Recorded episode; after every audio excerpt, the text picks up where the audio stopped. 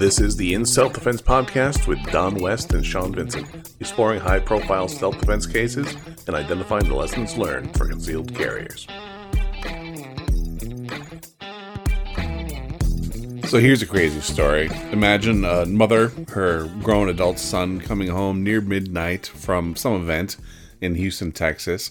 Their father of the family had preceded them just moments before in his Mercedes Benz, only to be ambushed by three black clad intruders, invaders that were hiding in the bushes. Perhaps they don't realize that there are two teenage daughters inside the house.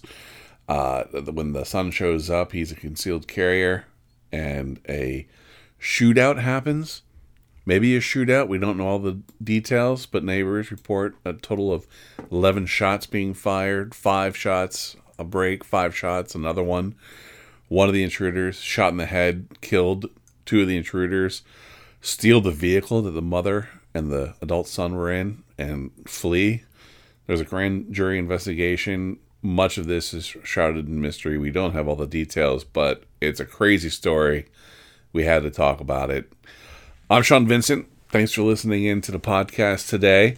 Tatiana Whitlock, one of our favorite guests, she's a firearms instructor, self defense expert. She brought this case to our attention, so she's going to be on the podcast today and explore it with us. Also, our friend Steve Moses, he's a CCW Safe contributor, also a well regarded firearms instructor. And as always, Don West criminal defense attorney, national trial counsel for CCW Safe. We're all going to take a look at the ramifications of the actions of this uh, son who armed himself and put himself in danger to save his teenage sisters inside this home during this crazy, crazy uh, event. It's going to bring up, even though we don't know a lot of, of the specific details uh, about the shooting, it does raise a lot of great points for conversation. And, and we're going to discuss, you know, is it ever okay if you come home to an intruder to enter the house and engage that intruder that's leaving a place of safety to put yourself in a use of force scenario? Uh, and if it ever is, and, and we're going to say that when your loved ones are at risk, it is okay, then you have to understand the risks physically involved with charging into what might become a gunfight. And uh, hopefully if you ever consider a situation like this you get the training required for a very unique tactical situation. Do you ever chase an intruder from your home? Is risking a shootout the best result? Is there another way to resolve the situations? It's a complex self-defense situation with the legal justification changing moment by moment. And I love Tatiana. She really looks at these things as self defense problems and encourages armed defenders and concealed carriers in these situations to find a way to get all the information they can to make good, informed self defense decisions. So, again, thanks for listening into the podcast today. Here is my conversation with Tatiana Whitlock, and the rest of the crew.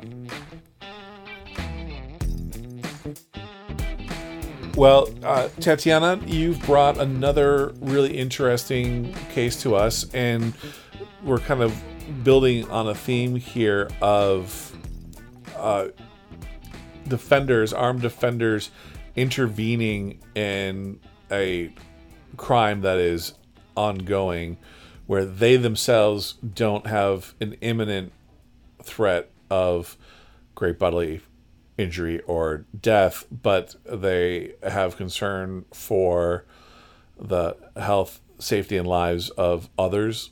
And they, uh, there are definitely, there's definitely a felony underway that they have a legal right uh, under a lot of laws to step in and use deadly force to prevent that felony from happening.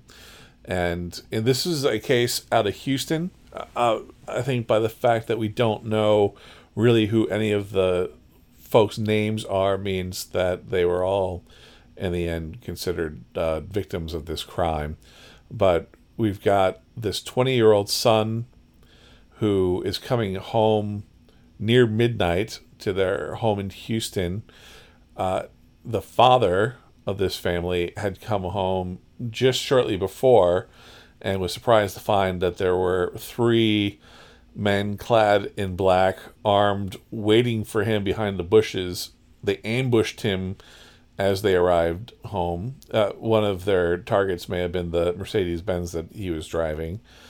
And I believe they end up inside. There's two daughters, a 15 year old and a 20 year old, who hit the panic alarm and hide themselves in a closet. Somehow, during the chaos that happens, at least one of the armed intruders finds the girls in the closet, starts ushering them out, and then this uh, son who shows up, he's armed.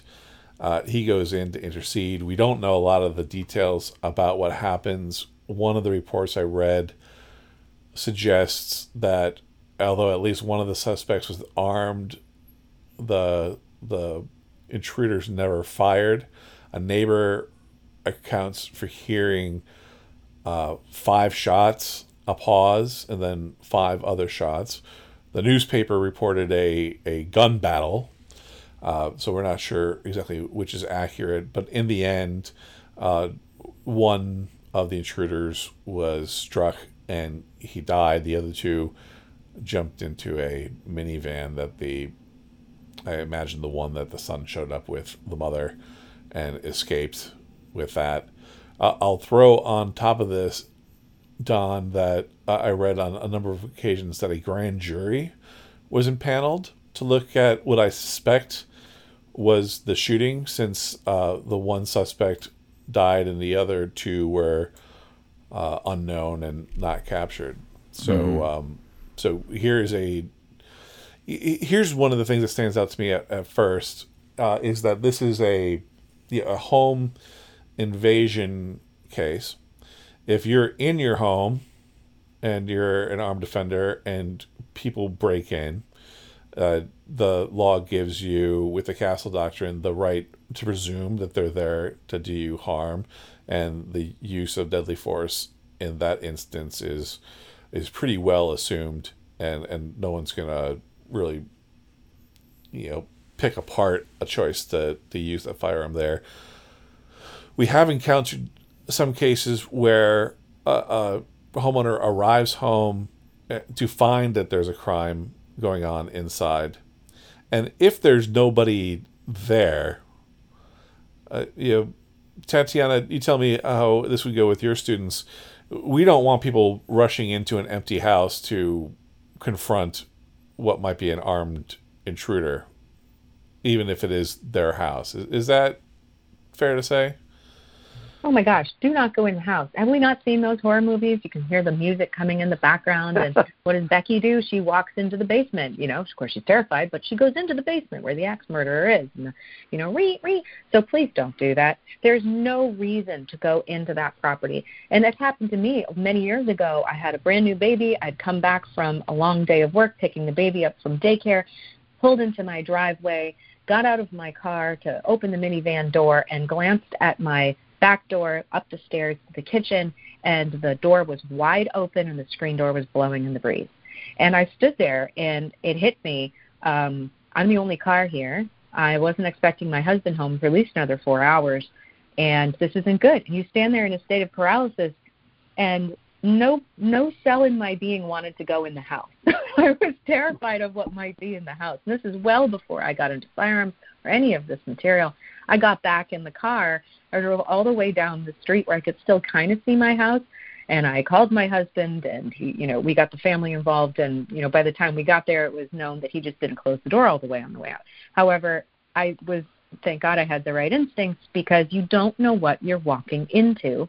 And why on earth would you subject yourself to a single or multiple problems on the inside that may be more armed and more skilled and more dangerous than you? There's no reason to throw yourself into that fray. You know, Steve, I just wrote an article based upon uh, some things that you said about similar situations, which is if it's not safe to go there without a gun. It's not safe to go there with a gun, right? And Tatiana mentioned that this was before she became in, uh, a trainer in self defense and an expert in firearms. But you know, even if it's your own home and you are armed, you're not. The danger is still there. You just have what you told me was like an extra tool to deal with that. But the better choice is to not have to resort to that tool in the first place not unless there's just some re- reason you absolutely have to go in there, and typically that's going to be to uh, protect another family member. Sure, and Tatiana, let's, let's since C brings up that other reason, and that's what we see in this case. Uh, if if your kids are in that house, you know that somebody else is in that house and in danger. How does that change your calculus? Oh, it absolutely changes your motivation. And how do you gauge what you walk in with as a tool and walk into, and how do you choose to make entry into that space, the time of day. I mean, all of the factors that, you know, making entry into an unknown environment with any kind of self defense tool has its risks. And you need to make sure you have proper training to do that? Because now we're discussing movement in structures, and that is not the equivalent to static shooting at a range from a bench at a paper target set at X yards. So your level of preparation, you may have the will to walk into that environment, but you really need to pursue the type of education that will give you the skill sets to do so safely and make good choices. Right, and, you open up the the risk that if you don't know who's in there, uh, accidentally shooting the very people that you're trying to save, I can imagine is a, a threat going on there. Absolutely. And when does the gun come into play? Does it come into play?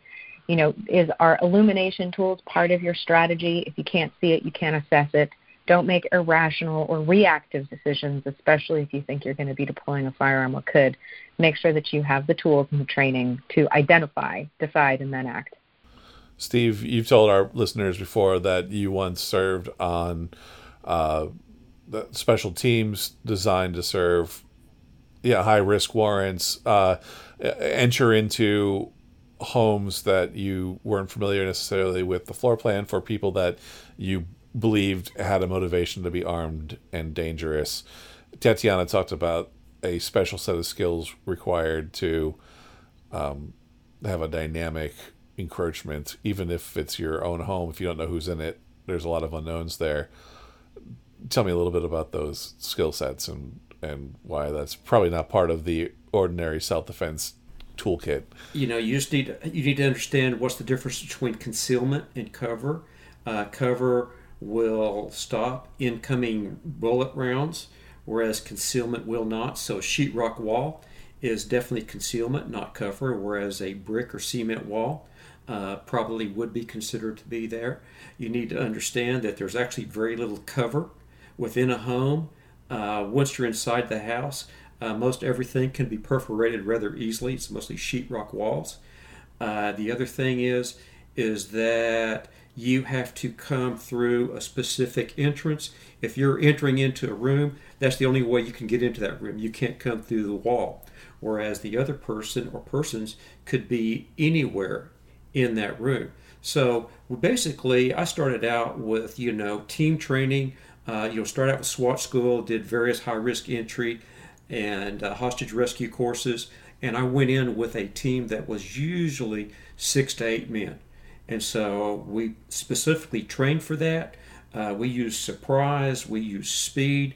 Uh, we got in there, we covered corners very quickly. We did it very, you know, in, in a very organized fashion. Now, when you go to do that yourself, and I didn't take my first Craig Douglas arm movement instructors course until after I had been on the team for a while. It becomes a whole different world because you no longer have eyes in the back of your head. You no longer have the ability to come in there and let's say cover two hard corners at one time, which is hard corner is going to be a corner that's on the same side of the doorway which means in order to actually see what's in that corner, you have to get part of your body in there and it becomes a completely different thing. A lot of the stuff that we did was force on force, which meant that we would go in there, we'd have, you know, protective equipment, we'd be using, you know, either simunitions pistols, which shoot a little paint projectile, or airsoft uh, pistols, which shoot a little plastic projectile that's air powered. And you would actually get into engagements with persons that were hiding there that had an incentive to shoot you before you shot them. And all of a sudden, you just really understood that it has to be the most dire of circumstances to, you know, be a motivation to go in there and do that. And there's only a few circumstances in which I would do that, and that's going to be, you know, to uh, protect one of my loved ones. You know, Tatiana, once upon a time uh, on another podcast, you told us that uh, just putting a firearm in your hand doesn't necessarily bring out your inner John Wick. Uh, you you inspired me to actually watch the film, which I hadn't seen. And now John Wick's the kind of guy who apparently can walk into just about anywhere and make very uh, close quarter headshots over and over again.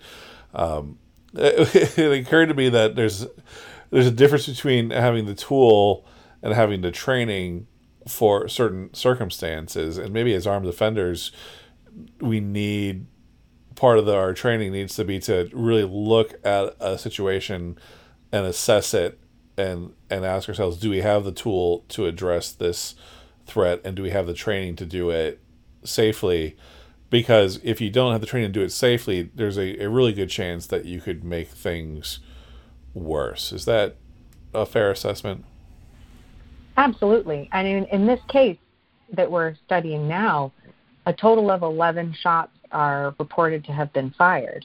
One struck the attacker or one of the home invaders. Where did the other ones go? Where did those land? And we're talking about a, a family home that is in a neighborhood. There were neighbors that were auditory witnesses. One of them was taking notes of the number of gunshots. He showed in one of the reports that we have from online from the local TV stations, his notepad where he was keeping notes as it was yeah. taking place. You know, people are you're in a community that's witnessing either auditory or visual what's going on, and then that's going to be used um, in recording the documented evidence of what took place. So, where did those other rounds go? Where did they land? Uh, what were the consequences thereof? I think we're very, very lucky and fortunate in this case that no one else uh, was injured and no property was, you know, seriously destroyed or that perhaps would have been part of the story. Aside from charging in with his pistol and uh, going John Wick on these guys, Tatiana, what with with uh, his sisters in the house and and perhaps knowing that his dad was uh, being uh, coerced to action at gunpoint, what's an alternative way to address that situation? You know, the, from the reports that we have, the son and the mother, who also had another one of the younger children, arrived home in two separate vehicles. The, we don't really know what the son saw when he approached and got out of his own vehicle and approached the house. Uh, some reports say he went into the house. Upon going into the house, he retrieved a firearm it's unsure if that's what actually happened or if he retrieved it off his person. I haven't seen any conclusive statements to that effect in our research for this. One way or the other, he retrieved a firearm and then decided to participate. And if you have a number of individuals in the household that are already in distress, you had a father who had been pistol whipped and two very distraught siblings, um, and three attackers, you as the sole defender here are outnumbered. And the question for this is at what point did he choose to um, to engage them with that firearm? And we just don't have the facts associated with that. We don't know when he chose to bring the gun into play. But if you were to put yourself into his shoes and you were to walk in and three of your family members are you know being held by three attackers what would what would you be compelled to do and did you know that that was happening when you walked into the house and that's the big question mark. Did he know what he was walking into, or did he discover it uh, from the outside coming in? We, I don't know that I, there's a fact in there that I haven't been able to find that one little tidbit. Yeah. So your response time, your choices are radically different, again, based on what you know or don't know walking in. Steve, from from someone with your tactical experience, did this guy get lucky? Uh, yes, I believe so. I mean, the circumstances, I mean, uh, some of what was reported almost seemed contradictory. I'm not really sure what indeed happened. Uh, it does sound like that there was a gunfight outside of the home. Uh, I understand that two of the uh, home invaders actually jumped on the hood of the car in which this uh, young man's mother and sister were situated. The fact that uh, he fired that many rounds and there was one uh, apparent hit, and that was a headshot, makes me think that perhaps uh, accuracy was not the the was not in play that day, which means uh, there's there's ten hits somewhere. There, people call them misses, and they're like, "Oh no, those are those are unintended hits." So uh, I believe that he was uh, he was very fortunate. Uh, I have a lot of sympathy uh, for that particular person. I can understand the tr- the stress that uh, he was under, and the fact that he even went ahead and took an action like that. I mean, I, you know I think that was that was that was a that was a brave thing to do. Is there perhaps a better way in which that could have been played uh, without knowing kind of all the circumstances? I really don't know. I just have no idea what was going on. Were the sisters screaming at the time when he came out and he heard? I just I just don't know. Yeah, and, and to all the listeners who might be uh, rolling their eyes right now, we joke about this every once in a while how we do our, our Monday morning quarterbacking or we're second guessing defenders and, and we're looking at a a good result here. I mean, in the end, nobody in this family was uh, terribly hurt, and the the danger was ended, and and this kid did it, and like you said, it took a lot of courage to do it. Uh, there's a lot of things that could have gone wrong here. So when we pick this apart, uh, it's not necessarily a uh, negative criticism. It's it's a constructive criticism, looking for lessons for what would happen if this happened uh, to us as concealed carriers, and, and we all come to it with a different set of skills and tools and experiences to go by.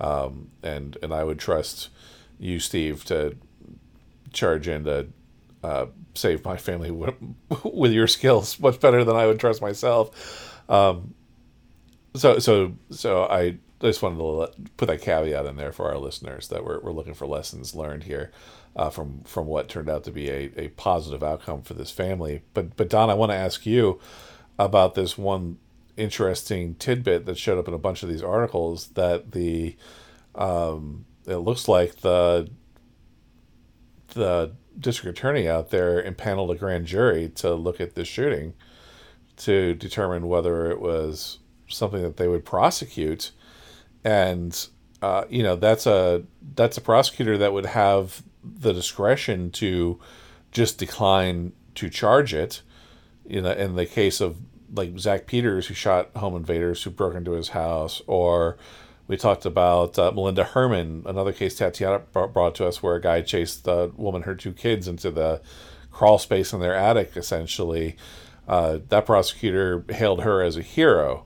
We don't we don't see that here. There's no there's nobody except for concealednation.org uh, necessarily called this son a hero, mm-hmm. and the mm-hmm. prosecutor mm-hmm. impaneled a grand jury. And considering the fact that we have a lot of conflicting data that was in the press, we might not be able to depend on any of it. What is just the fact that a, a grand jury was impaneled tell you about what might have gone on here?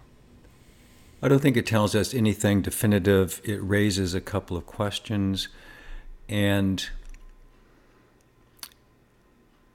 you know, it, it could mean several different things, uh, including the practice where this took place. I can tell you, uh, having had personal connection with a lethal self defense shooting in the Houston area uh, in Texas, where by all accounts it was justified from the beginning. The individual was not arrested. He uh, surrendered his gun, but nothing else. He was detained for a couple of hours by law enforcement when they got there. and then released to go back home. And when I spoke with his counsel in more detail about when this thing would finally be over, what the timeline was, he said, Yeah, they're going to convene a grand jury. And he said it almost as a matter of fact that in these cases, if it's a lethal shooting of some sort, there will be a grand jury impaneled, if for no other reason than to clear the shooter.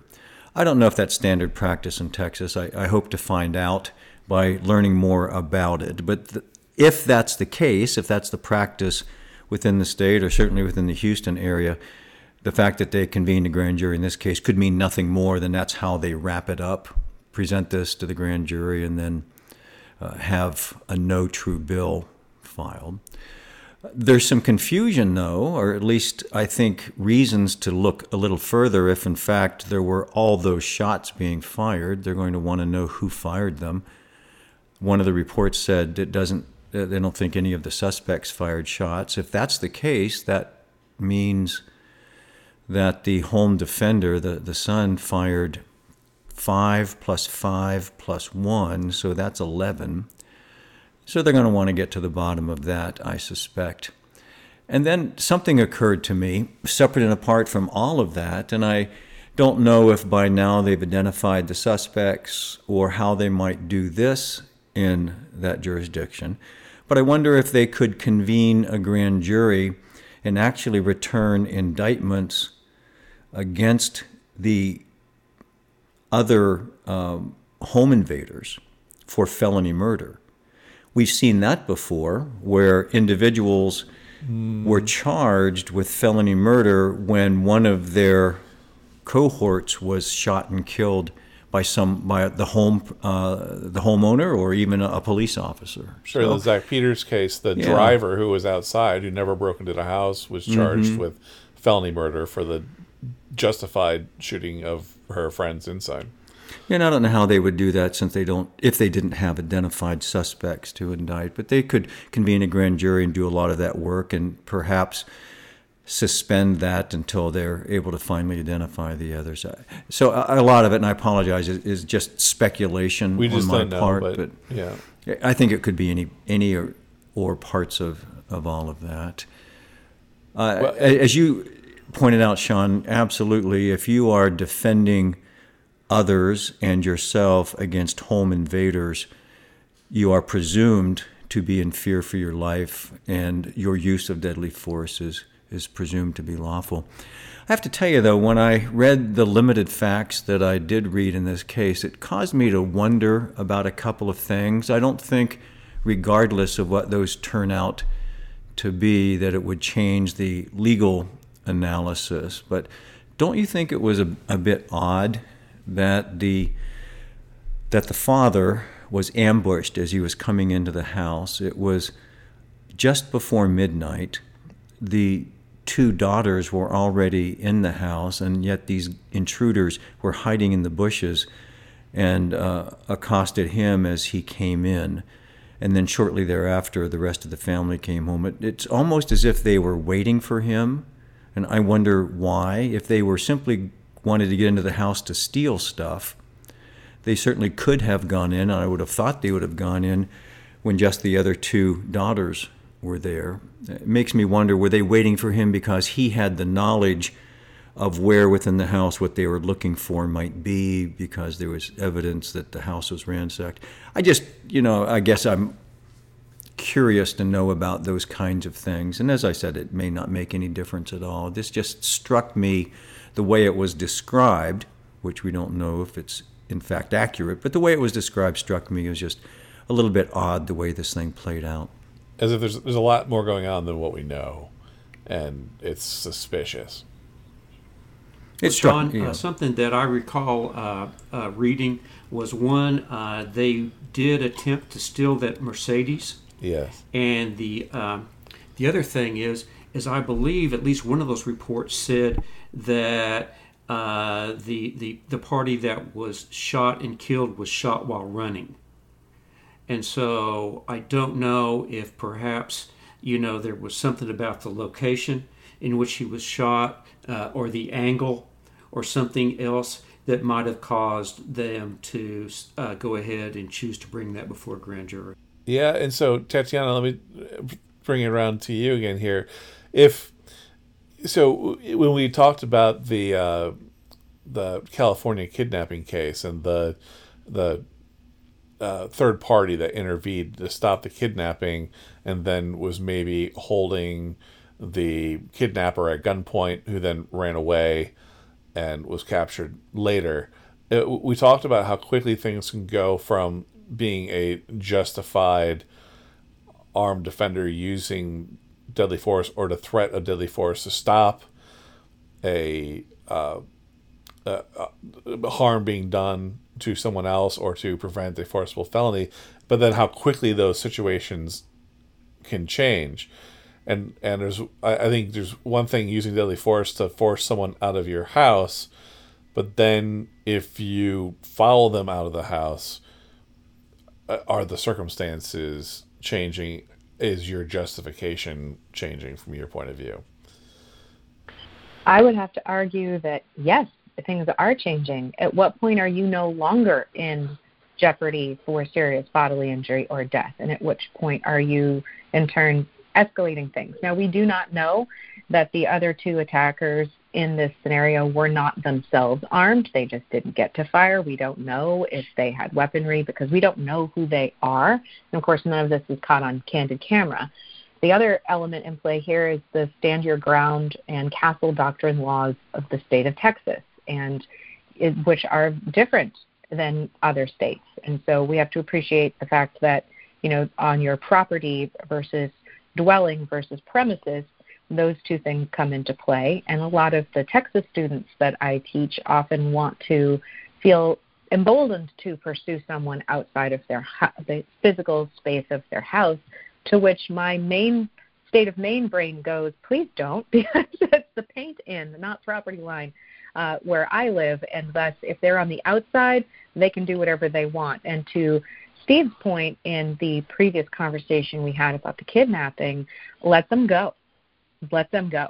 Now, in this one, again, the timeline of events is a little bit, we've got shoddy facts, but it seems that it's whatever the encounter was in the house, that that encounter between the attacker and the armed son turned in from, changed from an inside conversation to an outside the house conversation, where the three attackers did try to steal the Mercedes, two of which uh, two of these two fellows jumped on the mother's hood. We, that sounds so theatrical as they fled away that they jumped on the hood of her car.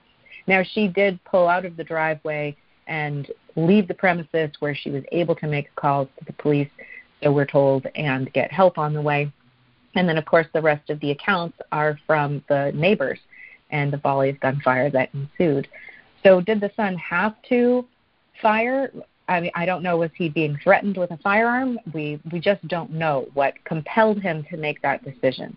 However, if those attackers were unarmed and in the action of fleeing or even trying to steal a car, I would argue from my perspective, if they're not threatening you with a firearm in return, let them take the car and let them go. Everything is replaceable except human life, including yours, by the way.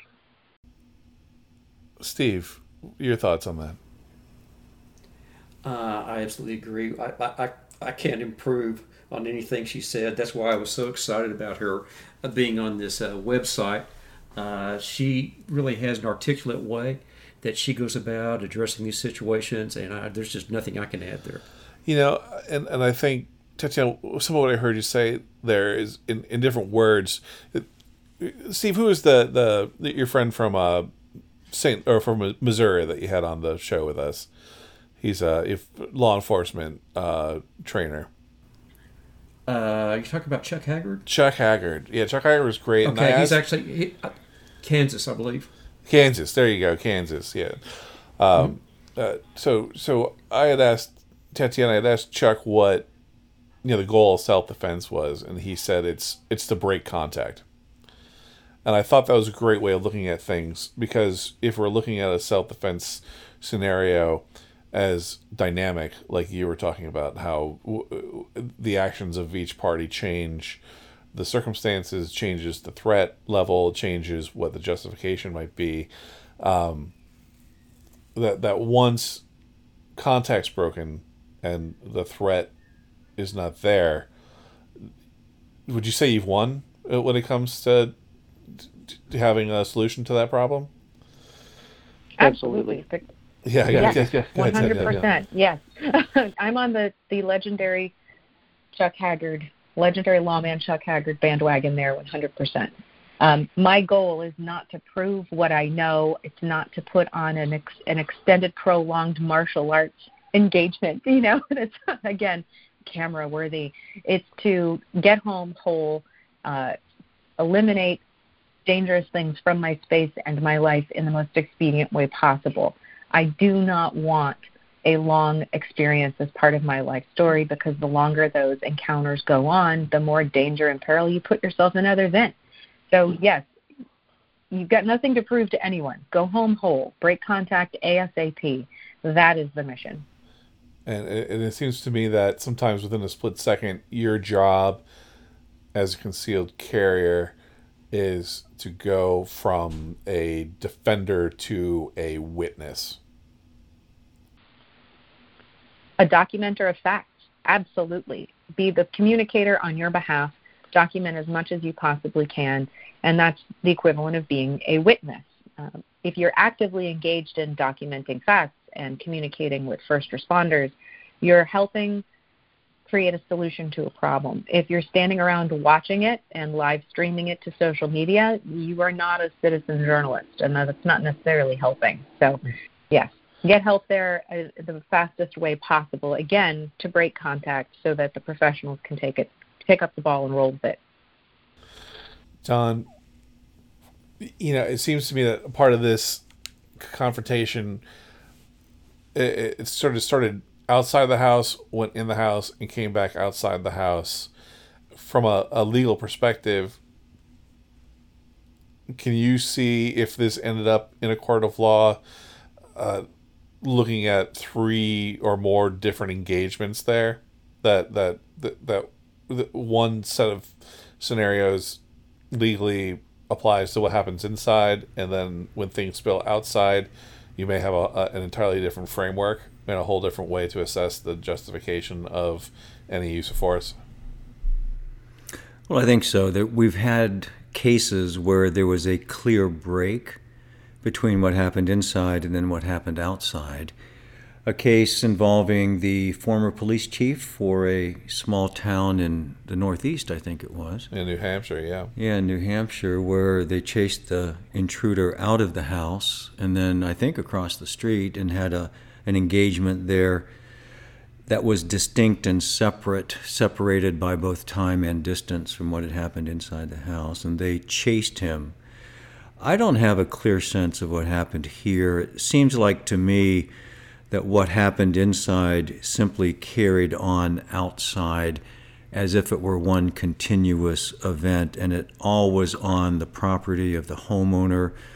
Uh, there was at least one armed intruder, the one who was shot. There's some confusion as to how many shots were fired by whom. Your point, though, is if there is a clear break and the people are fleeing, so there's no longer that risk of danger and, and harm to you, and they're trying to just get out of there because their plans were foiled and now they're trying to get away, and you re engage them outside to stop them from leaving. We've talked about that before. Or, as Steve suggested, maybe in this case someone was shot from the back as if they were shot while they were fleeing. Then you have some suggestion that there were two discrete events here. And if you have those two discrete events where you are chasing the person and shooting at them as they're trying to get away, you have much higher risk of legal jeopardy, even if it's on your property, if it's clear that we have the end of one and uh, the beginning of another. I just don't know what happened here. The whole thing seems just crazy and wild. And as Tatiana pointed out, these guys jumping on the hood of one of the cars trying to steal a Mercedes that they couldn't apparently manage, but then stealing a minivan, all while there are shots being fired. This, this, I, I don't know where this was exactly, but it's hard to believe these guys would persist to try to do this stuff rather than just saving themselves. So, yeah, it's uh, interesting lessons because you can you, you can draw those conclusions that if if they chased them out of the house uh, at gunpoint and they were trying to get away and they were shot while they were trying to run away, that's very different than if it's still an ongoing threat. If they didn't leave immediately, if they were in a sense terrorizing the uh, the wife of the homeowner and the other sibling in the vehicle by jumping on the hood. I, I don't know what all of that meant, except it sounds more like, in this instance, it was one continuous event that was just wild and, and crazy. Yeah.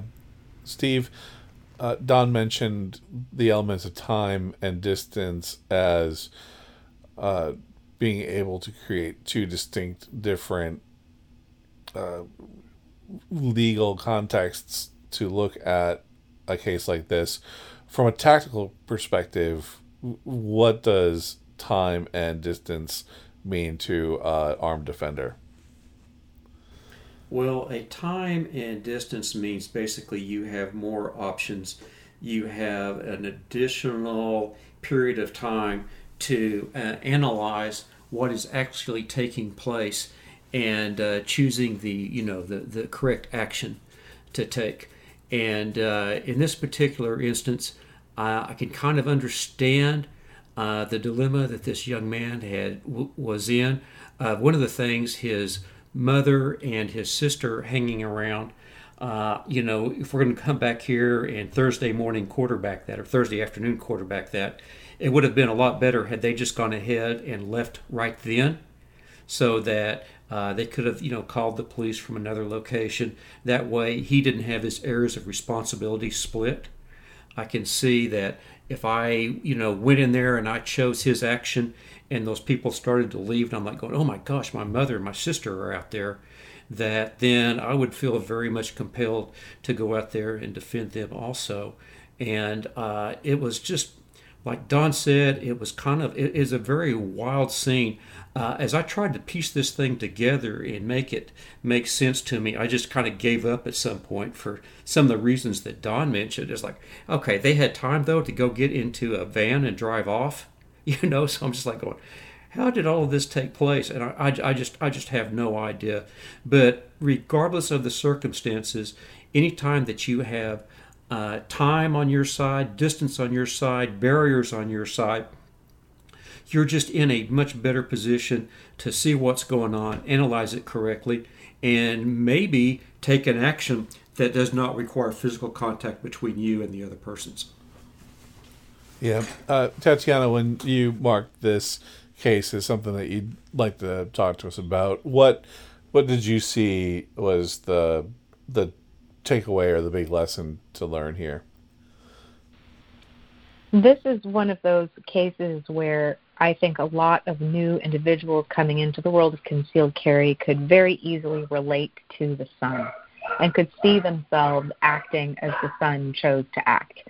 And again, we're grateful that no one was mortally wounded here. We've discussed the potential hazards in the way this played out and how how much is missing from this story is also something that is a big takeaway in that there are so many more moving pieces to a deadly force encounter where your life or the life of your loved ones is being threatened, then it's not a linear experience. There's a lot of moving parts. And as we bear witness in discovering this story, there's a lot of information we wish we had so that we could make better judgments, armchair quarterbacking our way through this.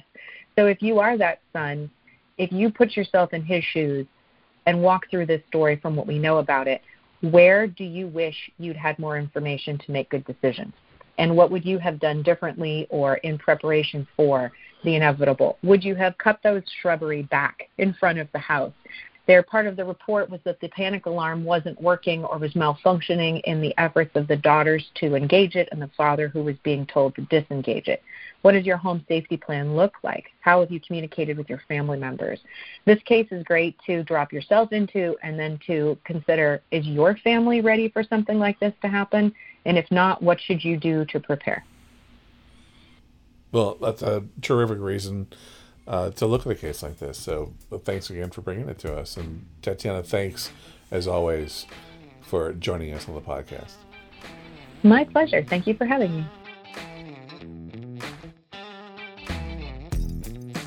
All right, guys, that's the podcast for today. Thanks for listening through to the end. I'm working on some new content for you. Me and Don West, we're gonna pretty soon talk in depth about a self-defense case, a crazy case that we worked on together with a colleague of ours uh, in Florida. Until then, be smart, stay safe, and take care.